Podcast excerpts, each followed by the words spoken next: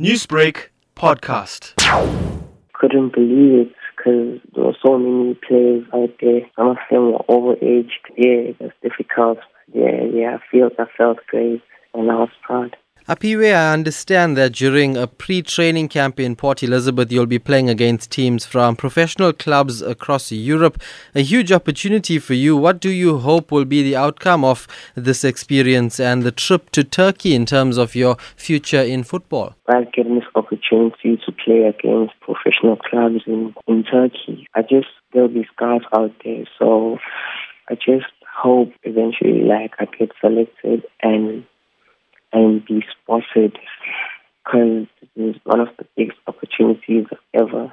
Aphiwe, this has been a dream, as you said, for yourself. So, what position do you play, and where do you see yourself progressing in that position in the years to come? I play as um, central attacking midfielder.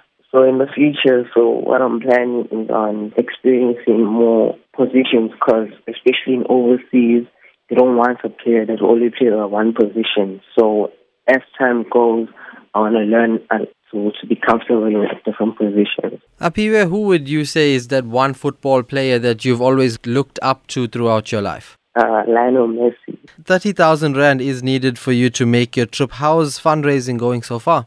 Not bad because I've only started like two weeks ago and I've only, I've only um, got like one person that only helped so far and yeah. Okay, perfect. Aphiwe, and your age? I'm, I'm 20, 2001, born 2001. Newsbreak, Lotus FM, powered by SABC News.